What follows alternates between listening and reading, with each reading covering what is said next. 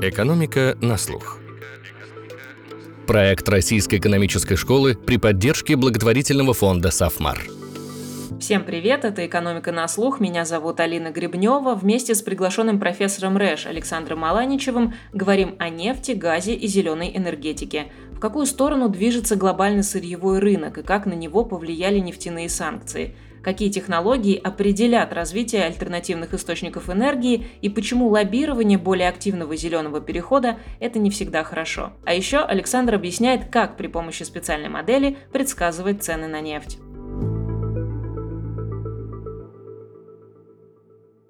Александр, добрый день. Добрый день, Алина. Давайте начнем с общего вопроса. Как в целом лично вы сейчас оцениваете ситуацию на мировом рынке нефти и газа? Я оцениваю ситуацию как довольно хорошую и перспективную, в частности на рынке нефти, потому что сейчас летний автомобильный сезон, Спрос хороший, и этот спрос будет высоким где-то с июня по сентябрь, и этот сезонный рост спроса способствует повышению цен на нефть. Нефть на первой неделе июля поднималась выше 80 долларов за баррель, благодаря тому, что на мировом рынке нефти сложился дефицит из-за уверенного роста спроса и потерь предложения из-за ограничений добычи Саудовской Аравии, из-за планов России ограничить добычу и из-за ряда других факторов. Ну и в целом, если брать годовую тенденцию, то спрос на мировом рынке серьезно повысится по отношению к предыдущему году. Повышение будет от полутора до двух миллионов баррелей в сутки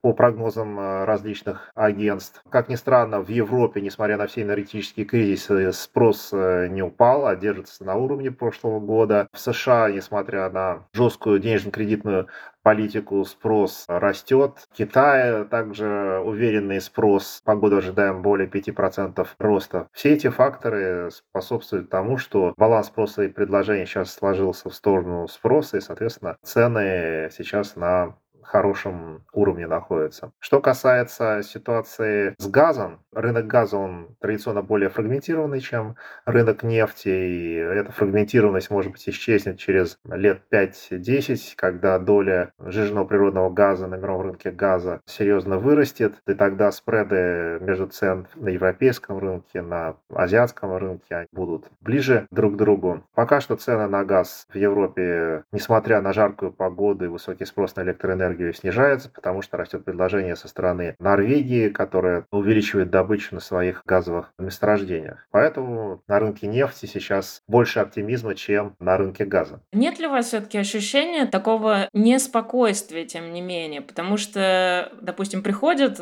свежие данные по второму кварталу в Китае, да, они чуть хуже, чем ожидали аналитики, и оп, нефть уже немножко проседает. Получается, что настолько все-таки тонко настроенный рынок. Или, по вашему мнению, это начало восходящего тренда, который потом уже будет вперед-вперед и вверх стремиться? Ну, по моей модели, так скажем, это начало восходящего тренда. Я в свою модель верю, поскольку я ее несколько лет проверял, сравнивал с фактическими данными. Есть, конечно же, входные данные в модель не врут. Что касается нервозности рынка, возможно, он просто летом тоньше, меньше игроков, и поэтому он более чувствителен э, к новостной информации, поэтому я предпочитаю анализировать и прогнозировать цены минимум на месячном уровне, а если говорить про недельный горизонт, то тут надо действительно уже изучать новостной фон и прислушиваться к мнениям трейдеров и так далее, поскольку на статистику опираться сложнее. Поэтому я бы сказал, что рынок не более нервозный, чем всегда в это время года. А если вот среднестатистический человек захочет самостоятельно попытаться поиграть в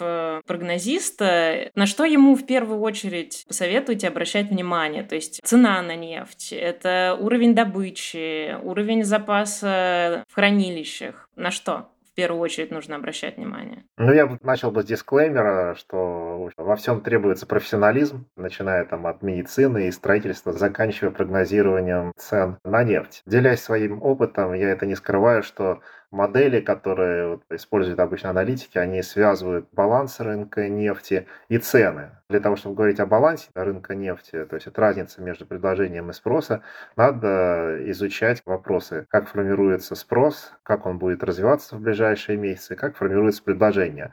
При этом то и другое одинаково важно. Потому что важен сам баланс, и он определяет цены, если мы говорим о довольно долгосрочных горизонтах прогнозирования от месяца и дальше. Если краткосрочно, то это больше новости. Вы упоминали запасы, изменение запасов. Ну, изменение запасов это, в общем-то, производное от баланса. Потому что если у нас э, предложение превышает спрос, то на рынке как бы получается лишняя нефть, и она, естественно, никуда не исчезает, а ложится в запас. Ее трейдеры покупают и размещают в складских запасах, либо наземных, либо в плавучих. Естественно, они на этом зарабатывают, поскольку они с помощью фьючерсов и других производных инструментов эту нефть, которую купили, положили в запас, продают уже в будущем, уже понимая, сколько они на этом заработают. Хотя, конечно же, имея определенные риски. Их маржа эти риски компенсирует. Поэтому я вот сторонник такого фундаментального анализа. Цена определяется баланс спроса и предложения, и регрессионный анализ показывает, что это недалеко от истины. И на этом и строится ваш метод прогнозирования. Да, да, да, да. Тут ничего такого сверх э, естественного или необычного, никаких карт Таро, отваров из жабы с применением там яда змеи, ничего такого. Хорошо, и что тогда показывают сейчас ваши модели, если брать, ну давайте не будем уже прям совсем краткосрочно рассматривать, ну, например, э, горизонт конец года и 2024 год, то есть э, на каком уровне цены на нефть э, по вашему прогнозу будут? В конце года цены будут существенно выше 80 долларов за баррель, существенно выше, то есть это в районе, может быть, 85. Средняя квартальная цена 80, но к концу года это будет повышение за счет роста спроса предновогоднего. На следующий год среднегодовая цена прогнозируется в районе 83 долларов за баррель, но мне так кажется, что тенденция может быть гораздо круче, чем показывает модель. То есть мое личное ощущение, что нефти будет не хватать, особенно если плохие или негативные прогнозы о рецессии в США они не сбудутся, и экономика Китая нас не подведет, то тенденция будет э, гораздо круче и выше. 90 долларов за баррель я совершенно не исключаю в следующем году. Но это не в среднем за год, а в определенные месяцы. То есть, э, что в какой-то момент отметка пробьет 90 долларов за баррель? Да, даже на среднемесячном уровне, я думаю, что такое вполне возможно. Хотя я делаю нижний сценарий, как раз вот, который учитывает небольшую рецессию в США, замедление потребления Китая, цены будут ближе к 70 на конец этого года, но это вот, как говорится, для анализа чувствительности просто модельного. То есть это не базовый сценарий, а нижний сценарий, который рассматривает негативные тенденции в экономике. Давайте, раз уж мы заговорили и об экономике США, поговорим теперь не только о ценах на нефть, но еще и о долларе. Долгое время была вот эта обратная зависимость, индекс доллара укреплялся, а цены на нефть падали, и наоборот. И э, вы не раз обращали обращали внимание на то, что в последнее время вот эта корреляция сломалась, об этом вы говорили и во время декабрьских просветительских дней РЭШ на сессии по нефти, и июльский доклад JP Morgan ровно об этом же, что потерялась вот эта связь между долларом и ценами на нефть, и уже СМИ подхватили активно эту повестку, говорят, что вот влияние доллара на цены на нефть падает. Вы согласны с тем, что эта тенденция сохраняется, или опять в этой модели модели что-то снова изменилось? Нет, корреляция действительно потеряна, она стала обратной, изменилась наоборот. С ростом цен на нефть растет и индекс доллара DXY по отношению к корзине валют. Такое изменение связано, с моей точки зрения, с ситуацией на американском рынке нефти, то есть США стали нет экспортерами энергоносителей, да, и по всей видимости с этим связано как раз вот изменение корреляции нефти и доллара. Экономики США теперь стал более выгодна цена более высокая на нефть. Но с этим еще надо разбираться специалистам по американской экономике и по курсам. Я-то как эмпирически просто за этим наблюдаю, увидел это явление. И оно более интересно тем, что есть некоторое опережение цены на нефть по отношению к индексу доллара, что говорит нам о том, что мы можем предсказывать поведение индекса доллара, зная цену на нефть сегодня. Если мы видим, что сейчас происходит точка разворота тренда, цена на нефть достигла дна и сейчас готова оттолкнуться и пойти вверх, то, соответственно, индекс доллара после долгого падения, которое мы с вами предсказывали полгода назад, и это произошло, и падало все ответственно, и списывали, естественно, не на поведение цен на нефть, а на различные другие факторы, на то, что не то, что там ужесточение денежно-кредитной политики США и рост э, ставок ФРС, а то, что этот процесс скоро закончится, и ставки начнут снижаться, и якобы финансовые спекулянты это все видят и ослабляют доллар. Ну, то есть все очень притянуто за уши. Да, теперь-то как раз, если если эта корреляция сохранится, которую мы видим уже два с половиной года, то мы можем говорить, что через некоторое время индекс доллара начнет укрепляться относительно корзины валют, что вообще противоречит э, взглядам большинства, наверное, банковских и прочих аналитиков, которые видят, наоборот, продолжение ослабления курса доллара относительно корзины валют из-за того, что период укрепления, повышения ставок в США должен закончиться, и дальше будет ослабление денежно-кредитной политики США. Вероятно, что это будет так, поскольку инфляция сейчас стала снижаться в США. Будем надеяться, что это долгосрочный тренд, и ставку за этим можно будет снижать. И многие считают, что ослабление ставки, естественно, будет способствовать продолжению ослабления доллара. Но доллар-то уже это все дело отыграл существенным падением за последний год. Поэтому, если мы будем верить в новую корреляцию между нефтью и долларом, то можно предположить, что вслед за нефтью доллар будет укрепляться. Поэтому это как раз вот будет в ближайшие месяцы будет хорошее испытание вот этой вот новой теории. Если действительно доллар пойдет за нефтью, то это убедит нас в прочности этой корреляции. Просто живем в очень интересный момент, давайте за этим понаблюдаем. Я еще раз тогда сформулирую, чтобы мы просто не запутали. Раньше долгое время было обратное движение, да, то есть доллар шел вверх, нефть шла вниз, потом нефть шла вверх, и доллар да. шел вниз. А сейчас, получается, и нефть, и доллар идут в одну, в сторону, одну сторону. В одну сторону. То есть нефть укрепляется, и потом через 4 месяца или быстрее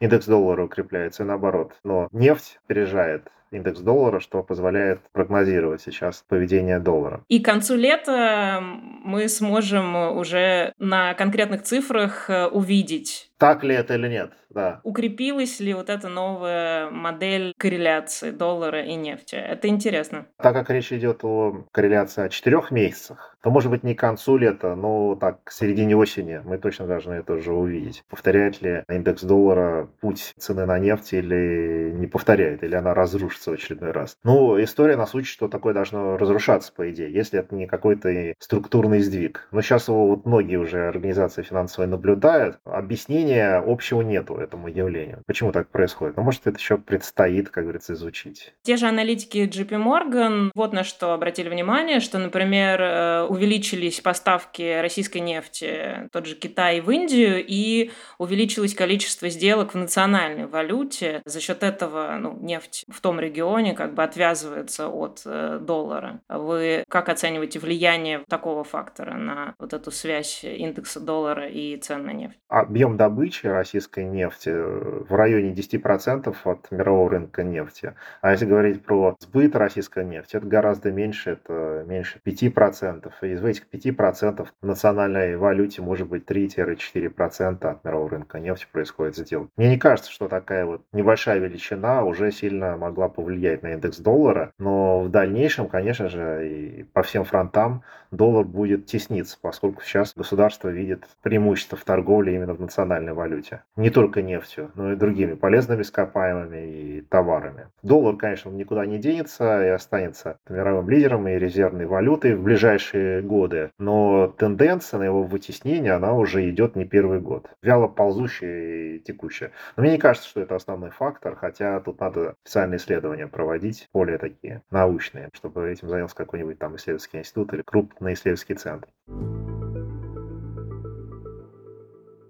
Первой неделе июля цена Юрлс э, пробила потолок в 60 долларов, да, который установили страны Большой Семерки. Трейдеры объясняют это тем, что общий рост цен на нефть происходит, то, что мы уже обсудили. И плюс еще э, значительная часть поставок идет через восточную часть, через Козьмину в частности. И там цены, как э, считается, вообще намного выше, чем 60. Какие есть у вас данные? И можно ли говорить, что российский бизнес все-таки адаптировался к новым новым условиям? Я бы ответил сразу на последний вопрос, что российский бизнес адаптировался к новым условиям. Естественно, все вот изменения структурные, перенос целевых рынков с запада на восток, различные ограничения, потолки, они привели снижению доходности этого бизнеса, поскольку и фраг стал больше занимать долю в цене на базе СИФ, и э, скидки на российскую нефть приходилось давать больше, сейчас они несколько сократились, потому что, чтобы войти на новый рынок, требуется скидка. В принципе, рынок сейчас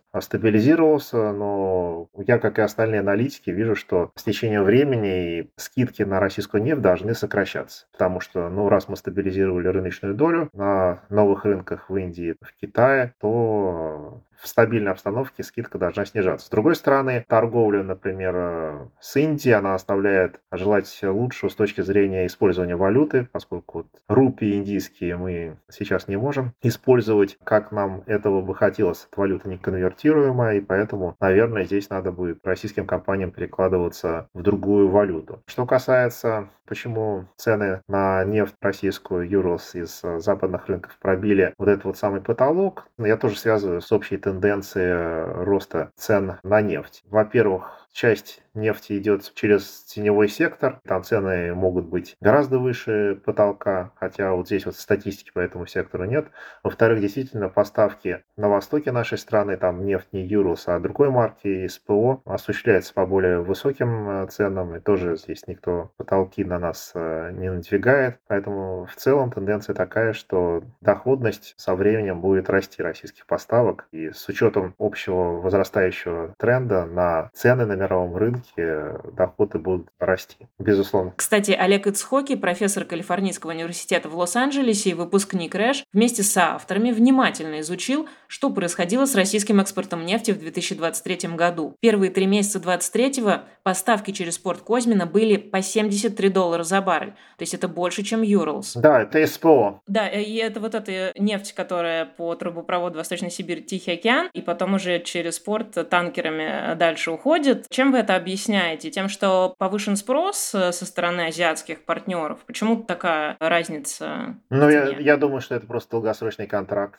который вот обуславливает цены на нефть в привязке с каким-нибудь индексом. И часть э, нефти идет напрямую по трубе в Китае, часть идет танкерами. Поэтому китайские партнеры наши не стесняются более высоких цен. И, в принципе, тот потолок, который был наложен на российскую нефть, ограничивает лишь сервисы компаний, которые в определенной коалиции, куда входят США, Европа там, и ряд других стран, Австралия и так далее, которые не должны оказывать сервисы страховые, транспортные и так далее, на перевозку нефти выше потолка. Раз эти сервисы на Дальнем Востоке не задействованы, то это ничему не противоречит. России не запретили экспорт нефти, не запретили полный экспорт э, нефтепродуктов, потому что требуется российская нефть и нефтепродукты мировому рынку. Поэтому здесь был введен просто потолок на российскую нефть, чтобы нефть, она поставлялась на рынок. Но так как все-таки добыча российская составляет 10%, э, экспортные потоки составляют, наверное, 6-7%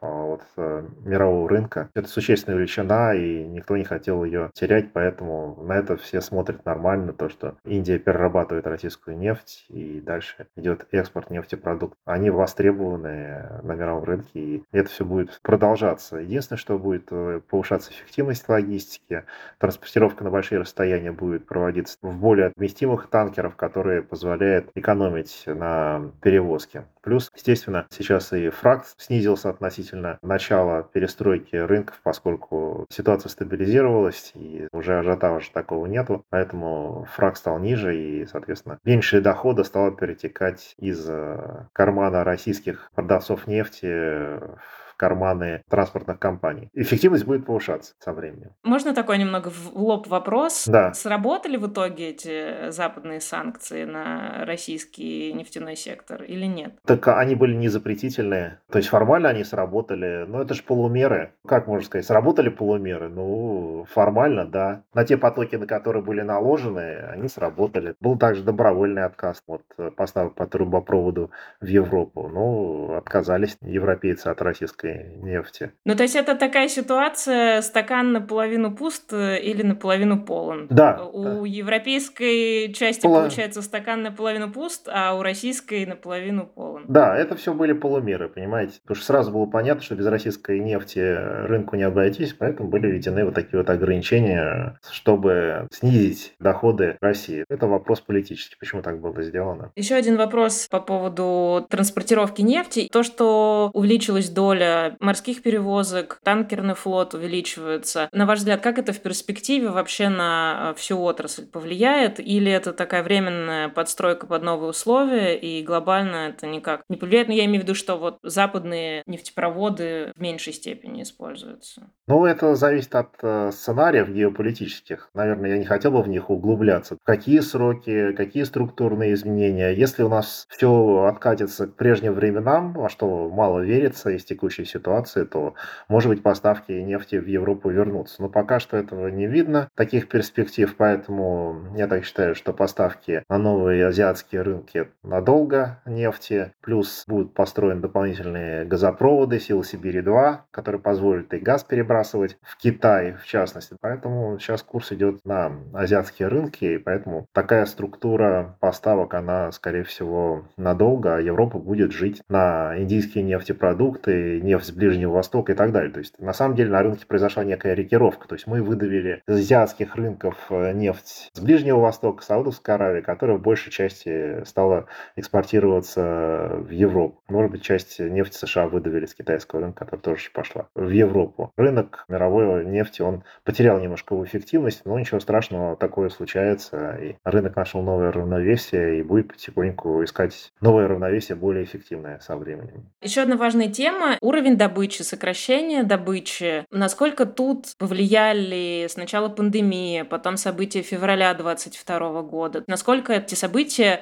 ускорили темпы сокращения добычи в России? Конечно, эти факторы повлияли на сокращение добычи, такое безвозвратное отчасти, потому что если в Саудовской Аравии из-за хорошего залегания, из-за хорошей геологии можно легко регулировать объемы добычи, как сокращая добычу, так и наращивая ее, то в России другая геология, другие погодные условия, низкие температуры, и поэтому ограничение добычи в ряде регионов по ряду скважин приходит безвозвратной потере объемов добычи, потому что скважины становятся запарафинены, и проще там уже параллельную скважину пробурить, нежели расконсервировать уже законсервированную скважину. Разные оценки есть потери добычи. Кто-то говорит, что там в районе 2-3 миллиона баррелей в сутки было безвозвратно потеряно в ходе пандемии. Но в последнее время добыча восстанавливалась, она, в общем-то, восстановилась на не до пандемийных уровней, но на довольно высокий уровень. И дальше, в общем-то, она несколько колебалась и в результате наложенных санкций и ограничений различных потолков, но тем не менее она находилась на довольно устойчивом уровне, несмотря на прогнозы Международного энергетического агентства, которые в начале прошлого года сулили спад добычи в районе 3 миллионов баррелей в сутки. Естественно, такого объема падения не произошло.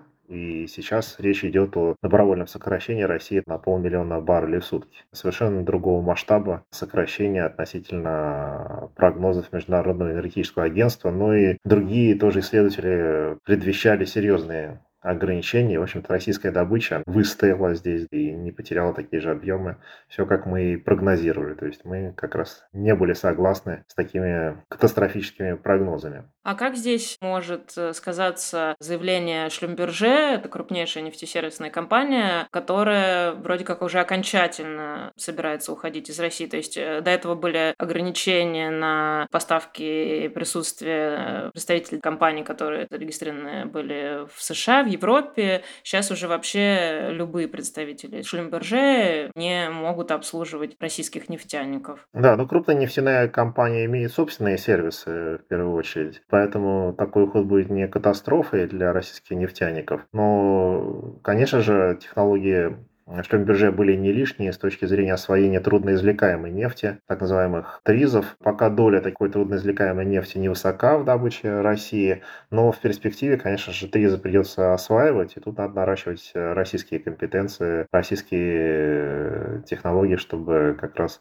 делать это более-менее эффективно. Но я думаю, что российский сектор, он подготовился к уходу, это было не одномоментно, поэтому здесь тоже будет все хорошо. В добыче мы не увидим уход сервисных компаний. А в чем мы видим? Мы это увидим в долгосрочной перспективе. Тут вопрос, насколько российский неокр позволят разработать технологии добычи сложно извлекаемой нефти, добычи сланцевой нефти, добычи нефти на шельфе и так далее. Здесь это влияние долгосрочное будет, не одномоментное. Весной 2022 многие говорили из-за нестабильной ситуации с поставками, что может произойти бум сжиженного природного газа. Потом как-то об этом подзабыли. Сейчас э, новый виток вот этого обсуждения в свете того, что в Индии все это активизируется. Сейчас вводят в эксплуатацию новый СПГ-терминал. Это, кстати, совместный проект с э, Total Energies. И в целом Индия, судя по тому, какие инвест-проекты запускаются, довольно активно развивает это направление. Как вы лично оцениваете перспективы СПГ рынка? СПГ рынок активно развивается, и парадокс заключается в том, что регазификационные терминалы по своей емкости и мощности несколько раз превосходят терминалы, которые сжижают газ и отправляют его. В Европе мощность гораздо выше, чем существует на рынке самого СПГ, который еще закреплен долгосрочными контрактами, поэтому не так просто на споте купить этот СПГ. Индия энергетику свою обеспечивает углем в первую очередь, но, естественно, им хочется отказаться от грязного топлива и перейти на более экологический газ, поэтому тенденция закономерна. Вопрос в том, с кем ему удастся и на каких условиях заключить долгосрочные контракты. Возможно, с тем же Новотеком, который повезет газ с своих северных месторождений по Северному морскому пути э, в ту же Индию. Ну, вот на тестовый запуск Катар отправил СПГ, на тестовый у, запуск нового терминала. Да, у Катара там э, все законтрактовано в основном. То есть больших объемов у Катара, наверное, нету. Там надо становиться в очередь. Вообще рынок СПГ, он сейчас вот дефицитный по предложению. Где-то после 2026 года появятся новые дополнительные объемы, после того, как в США будут запущены новые проекты по сжижению газа, и тогда на рынке вот дефицит более-менее исчезнет, скорее всего. Сейчас пока что рынок дефицитный. Вообще Европе сильно повезло в прошлом году, потому что из-за спада или замедления роста китайской экономики Китай не потребил столько СПГ, сколько планировал, и поэтому европейцам удалось по безумным ценам перекупить этот СПГ, закачать в себе в хранилище, и теперь вот цены действительно низкие, текущие на рынке. А если бы Китай бы не просел бы по спросу на СПГ, то либо цены были бы еще гораздо более высокие, нереально высокие, по 6 тысяч евро за тысячу кубов, либо вообще бы не хватило европейцам для заполнения газовых хранилищ. Везет европейцам. А Соединенные Штаты смогли что-то выиграть, я имею в виду именно на рынке СПГ из-за всей этой ситуации? Ну, они бы выиграли больше, если бы у них там не было пожара на заводе в самый разгар спроса. А так, конечно же, экспорт СПГ наращивается из США, экспорт угля наращивался,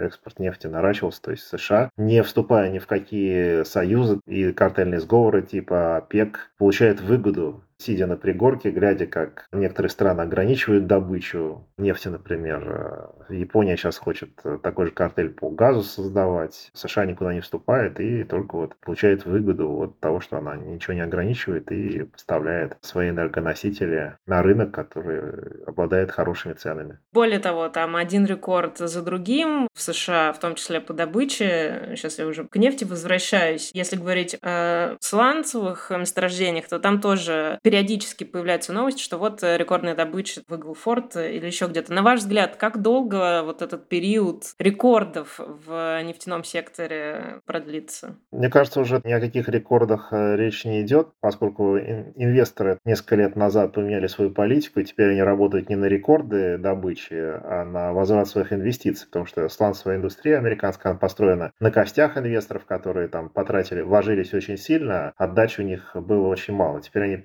вот уже несколько лет другую политику используют, когда они хотят возврат инвестиций. Действительно, продолжается рост, но очень слабый на отдельных месторождениях, в частности, даже не на Иглфорд, а на Пермене, как на основной провинции добывающей. При этом буровые, количество активных буровых установок растет очень слабо, эффективность, то есть количество добытой нефти на одну буровую установку также не растет, поэтому вот все признаки указывают на то, что мы приближаемся вообще к плата добычи в США. По нефти. Поэтому ни о каких рекордах в ближайшее время э, речь идти не может даже при хорошей ценовой конъюнктуре. Потому что уже технологии, по всей видимости, пришли к своему пику по наращиванию эффективности и уже нельзя бурить более длинные горизонтальные скважины и количество пропана, то есть вот песка расклинителя в этих скважинах уже соптимизировано, и карьеры с песком рядом построены, логистика налажена, все меньше и меньше возможностей для повышения добычи сланцевой нефти в США. Ну и самые лакомые кусочки уже участки разбурены, придется идти на менее эффективные участки. Как я делал прогноз лет, наверное, 5 назад, и где-то на 24-26 год прогнозировал пик добычи сланцевой нефти в США. Мы, по всей видимости, к нему приближаемся. А за каким направлением тогда в энергетике лично вам интереснее сейчас следить, если сланец вас уже не вдохновляет? Да, сланец уже не вдохновляет, потому что с ним уже стало все ясно, но мой любимый, конечно, остается рынок нефти. Также в последнее время мой фокус попал в рынок угля. Естественно, там уголь конкурирует с рынком газа. На это все надо обязательно смотреть в комплексе. Рынки новой энергетики, зеленой энергетики также очень важны, поскольку продолжаются туда безумные инвестиции и в ветровую, и в солнечную энергетику, несмотря на всю их нестабильность. И очень интересно, в какой пропорции сложится новая энергетика, и мы это увидим там через 10, через 20 лет, какую долю смогут вот занять новые источники энергетики, несмотря на всю их нестабильность. Я-то вообще верю в то, что более существенную долю в дальнейшем займет малая атомная энергетика, поскольку мы видим Сейчас вот появление малых реакторов, которые в России используются на севере и сейчас в других странах эта малая атомная энергетика развивается. Но это довольно медленный процесс, поскольку там все зарегулировано. Плюс интересные направления развиваются. Это приливная энергетика, даже энергия волн используется сейчас. У меня в телеграм-канале как раз появилось интересное видео электростанции, которая собирает энергию волн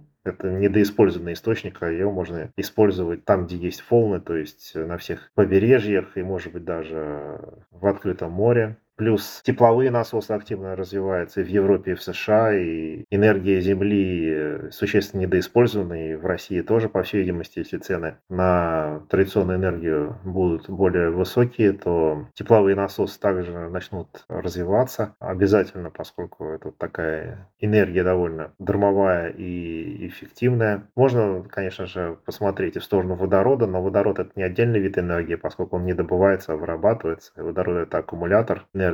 Соответственно, очень интересное сочетание это зеленой энергетики, солнечной энергетики, ветровой энергетики вместе с водородом. Потому что если у вас есть определенные моменты избыток солнца или ветра, и вы генерите невостребованную электроэнергию, то ее можно использовать для выработки водорода и аккумулирования этого водорода либо в топливных элементах, либо отдельно в каких-то емкостях. А когда у вас нет ветра и солнца, то этот водород можно использовать. Но пока что это тоже сравнительно дорого, и распространение не получило. Но в это вкладываются, да. и в России тоже строятся заводы по водородной энергетике. Недавно была новость о том, что BP в Валенсию инвестирует, там они целый водородный кластер собираются создать, планируют потратить порядка 2 миллиардов евро. Какой тут горизонт эффективности? То есть когда мы сможем увидеть бум водородной энергетики? То есть это, как вы сказали, 20 лет или быстрее? Ну, это зависит от цен на традиционные энергоносители. Чем выше цены на традиционные энергоносители, тем быстрее будут внедряться альтернативные источники энергии, в том числе и водород. Сейчас, мне кажется, водород оправдан, если его использовать в смеси с традиционным природным газом, то есть с метаном. И вот он может подмешивать 10-15, максимум 20%. И тогда он становится сравнительно безопасным, и его можно использовать в традиционных горелках на электростанциях, и, может быть, даже в газовых двигателях. Использование чистого водорода еще, мне кажется, под вопросом, поскольку он довольно летучий, он так натекает, натечет под капот машина, потом взорвется. То есть он взрывоопасный, с ним нелегко так работать, ну, только вот с топливными элементами. То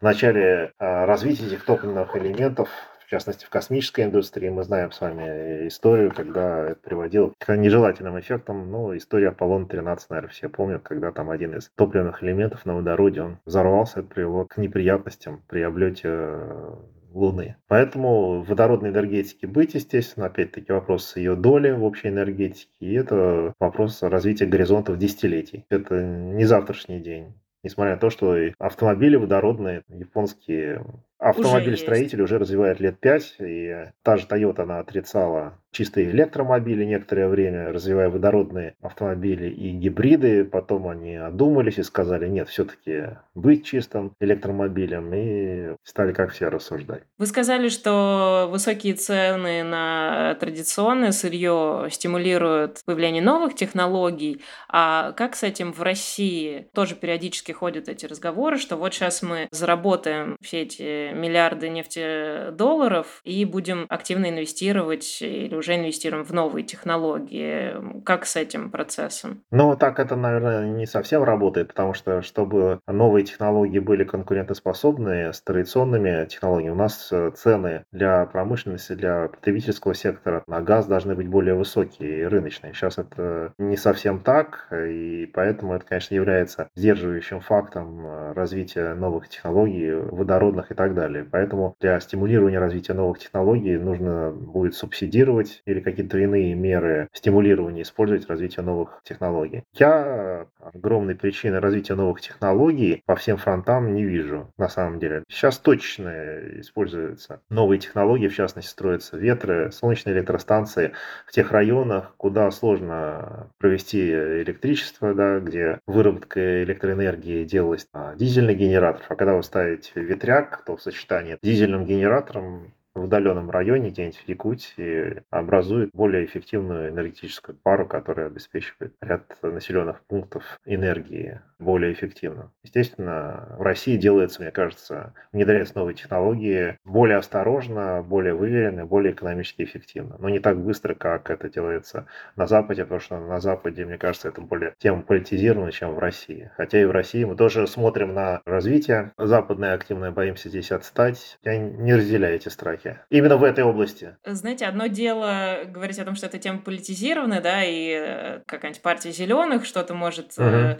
заявлять. А другое дело, когда объявляется тендер, э, как в Германии недавно, и BP и Total также подписываются по то, что они вложат 14 миллиардов долларов в ветряные морские электростанции. Мне кажется, это все-таки немножко разные да, вещи, да, когда да. уже бизнес подписывается. Бизнес под подписывается, потому что инвесторы не приветствуют э, вложения в традиционные источники энергии, в развитие месторождений и так далее. То есть уже, как говорится, деньги на это становятся просто дороже, сложнее их найти. И хотя Международная энергетическая организация кричит на всех углах, что мировой рынок традиционной энергетики углеводородов недоинвестирован, то тот же рист, это вот а, мне очень приятно, что они мои же слова озвучили, что надо смотреть на эффективность инвестиций. Может быть, объем инвестиций падает, но добыча на 1 доллар инвестиций может расти за повышение эффективности. В данном случае возможно, что технологии побеждают геологию в некотором смысле, и мы не видим существенное снижение добычи, хотя объем инвестиций уже несколько лет гораздо-гораздо меньше, чем это было 10 лет назад. И месторождения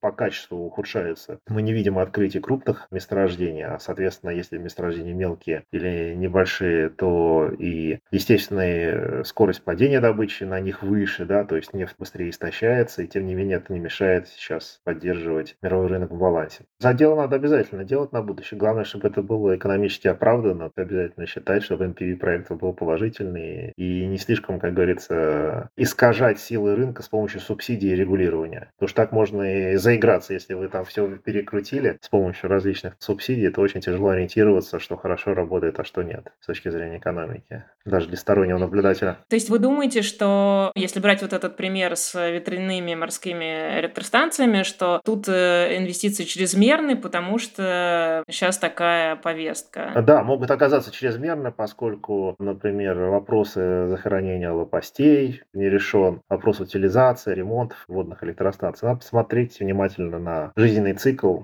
этих электростанций и как это все будет выглядеть в долгосрочной перспективе, их влияние на окружающую среду и так далее. А так-то дело хорошее. Единственное, что беспокоит их нестабильность. Ветер есть, есть энергия, ветра нет, нет энергии, поэтому на одних ветровых и солнечных электростанциях далеко не уедешь. Нужны либо объемные системы хранения Это водород либо аккумуляторы, либо сочетание с другими видами, в том числе и традиционной энергии. Это газовая генерация, в первую очередь, которая может стабилизировать и быстро включаться и выключаться. Ну и какая-то база должна быть стабильная, возможно, это ядерная энергетика, потому что ядерные электростанции сложно включать и выключать, но какую-то базу они неизменно они могут обеспечивать для той же Европы. Да, вот по поводу нестабильности есть такая ассоциация Wind Europe. Вот они в конце мая говорили о том, что выработка ветрогенераторов в Европе повысилась до 16% потребностей региона, и это повлияло на цены на традиционный газ. Они ушли ниже 300 долларов за тысячу кубометров, а в конце июня ветрогенерация за счет сухой безветренной погоды, наоборот, упала, и, соответственно, это тоже повлияло на цены на газ, они подскочили. Действительно нужен какой-то баланс, не нужно делать ставку на что-то одно, а все это просчитывать. Да, и, к сожалению, я не видел таких серьезных работ, которые бы показали, к чему это все придет, то есть в какой пропорции должны располагаться ветровые, солнечные, ядерные источники энергии, газовые и так далее. Что является оптимум, куда мы идем. Как-то это все должно эмпирическим путем сложиться. Нету четких целей, куда это должно прийти. Потому что вот этот вот оголтелый отказ от углеводородных источников энергии выглядит недостаточно продуманным, с моей точки зрения. Еще одну технологию хотела с вами обсудить. Это улавливание СО2. Американская ExxonMobil э, купила нефтесервисную компанию американскую Денбери. Они специализируются на улавливании, хранении, утилизации СО2. Сумма сделки 4,9 миллиарда долларов. Как вы оцениваете вообще вот эту перспективу? Судя по тому, что после объявления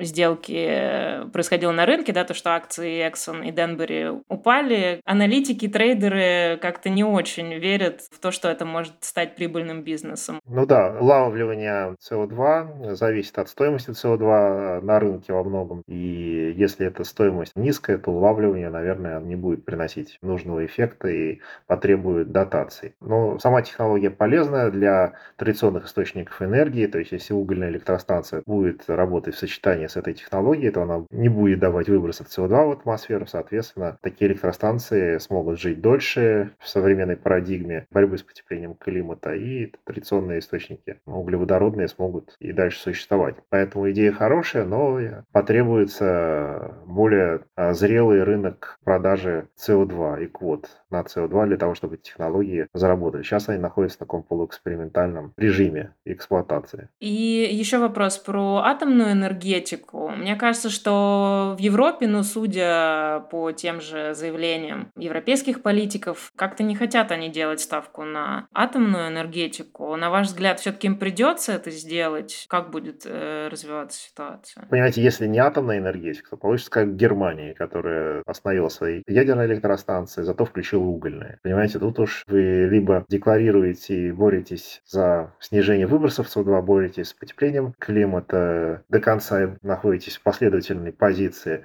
либо вы боитесь любой страшной аварии новой на ядерной электростанции и пытаетесь закрыть все возможные ядерные электростанции. Но мне кажется, Франции не удастся повторить подвиг Германии. Во Франции почти 70% выработки на ядерных электростанциях происходит. Поэтому, наверное, французам придется либо строить новые, либо модернизировать старые электростанции, что сложнее. Поэтому Европе от ядерных электростанций никуда не деться. Я думаю, что все-таки придут малой ядерной энергетики, которая будет более мобильной, где реакторы можно будет размещать локально, обеспечивая энергией небольшие города, поселки, предприятия и производства. Но опять-таки скажу, что основным затруднительным фактором ядерной энергетики является зарегулированность отрасли, потому что там все происходит очень медленно. А так, за ядерной энергетикой будущее, ну, еще больше будущего за термоядерной энергетикой, правда, отдаленного будущего, поскольку прогресс там есть. Термоядерной энергетике уже плазма удерживается достаточное количество времени, и речь уже идет о реакторах, которые могут быть положительными по энергетическому балансу. И мы это увидим при нашей жизни, я думаю. То, что сейчас у многих компаний, которые традиционным сырьевым бизнесом занимаются сейчас, ощутимая прибыль, насколько это влияет на сроки зеленого перехода, который который так все декларировали, декларировали, потом наступил вот этот бум на сырьевых рынках, и что теперь со сроками? То есть в Европе, например, они ставили себе целью 2050 год, это вроде бы уже не, так и далеко. По вашим ощущениям, когда мы реально приблизимся к этому? Ну, если цены на традиционные энергоносители углеводородные были бы высокие, как в прошлом году, то мы приблизились бы гораздо быстрее. Сейчас цены припали после прошлого года, снизились полтора раза по некоторым рынкам, энергоносителям э, в два раза, может быть и больше. Соответственно, переход будет несколько дольше. Но стабилизация в районе 50 -го года структуры мировой энергетики, она вполне возможна с одной точки зрения. Но с другой, когда я говорю о том, что ядерная энергетика будет развиваться, по всей видимости, и, возможно, термоядерная, то до 50 -го года все это будет меняться. И после 50 -го года, если термоядерная энергетика пойдет в ход, то она будет отвоевывать постепенно долю у традиционной ядерной энергетики и у других видов энергии. Структура поплывет. Никакой стабильности структуры выработки энергии в 50 году, я думаю, что не будет еще. Мне так кажется, что новые технологии будут наступать, и структура будет меняться. Поэтому это ближе там, к сотому году, 2100 году, может быть, мы там ладно, к чему-то прибьемся и стабилизируемся. Хотя история показывает, что у нас постоянно что-то творится. То у нас уголь в фаворе, потом период нефти наступил, потом время газа наступил, газовая пауза и так далее. Сейчас время зеленой энергетики. У нас эти энергетические переходы случаются постоянно, и нас ждет там следующий очередной энергетический переход на термоядерную энергию, если, конечно, он случится все-таки, да, но постепенно, маленькими шажками туда двигаемся. Почему бы и нет? Очень медленно и долго, конечно, но двигаемся. На горизонте там 50 лет придем туда. Начали с нефти. Давайте финальный вопрос тоже про нефть. Есть какие-то новые современные расчеты, когда все-таки нефть э, закончится? Ну, сама постановка вопроса, она такая не экономическая получается, потому что нефть, она в каком-то количестве всегда будет оставаться в земной коре. Вопрос спроса на нее, и цена обязательно в современной экономике отрегулирует баланс спроса и предложения. Поэтому ответ нет, никогда. Нефть будет очень-очень долгое время востребована в качестве замечательного химического сырья. Без этого пока человечество не научилось обходиться. Это горизонт сотен лет будет использоваться. В качестве энергии тоже сложно себе представить, что в мире будут только электромобили. Пока что видится так, что электромобили, они эффективны в крупных городах, а если вы живете в сельской местности, то без гибрида вам будет сложно. Когда вам приходится преодолевать большие расстояния, там дороже строить зарядную инфраструктуру, нежели использовать гибрид, окажется. Например, для условий нашей страны или Канады и так далее. Нефть с нами надолго. И в качестве топлива тоже надолго. Потому что мгновенно отделаться от гибридов не удастся. Пока что это довольно эффективный вид транспорта. И на горизонте 50 лет в некоторых регионах замены ему не будет. Ну, тут мой вопрос был скорее такой э, провокационный. Тут можно вспомнить слова основателя ОПЕК Ямани, который говорил, что каменный век закончился не потому, что камни закончились, так и тут. Нефтяной век, э, очевидно, закончится не потому, что закончится нефть э, в недрах. Да, но в химии она будет использоваться, и в транспорте она тоже будет использоваться. Может быть, меньше количество, существенно меньше, но применение ей найдется. Соответственно, нефть будет с нами еще долго-долгое время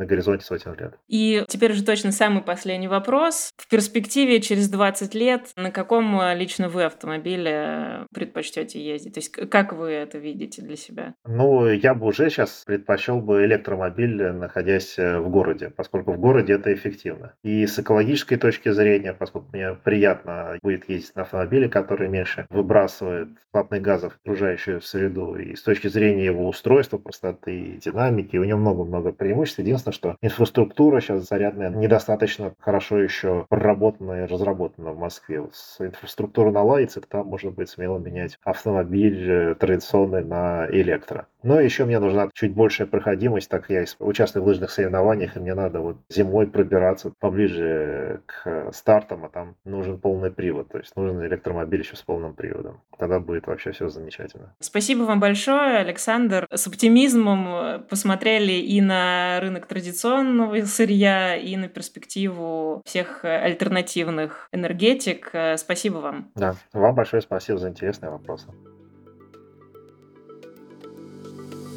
Ситуация в нефтегазовом секторе в очередной раз показывает, если политики оставляют бизнесу хотя бы один шанс, бизнес этим шансом обязательно воспользуется. А дальше дело техники, точнее самого рынка подстроиться под новые условия. Еще больше материалов об энергетических кризисах и не только читайте на сайте guru.nes.ru, в том числе колонку Александра о методах прогнозирования цен на нефть. До встречи в новых выпусках «Экономики на слух».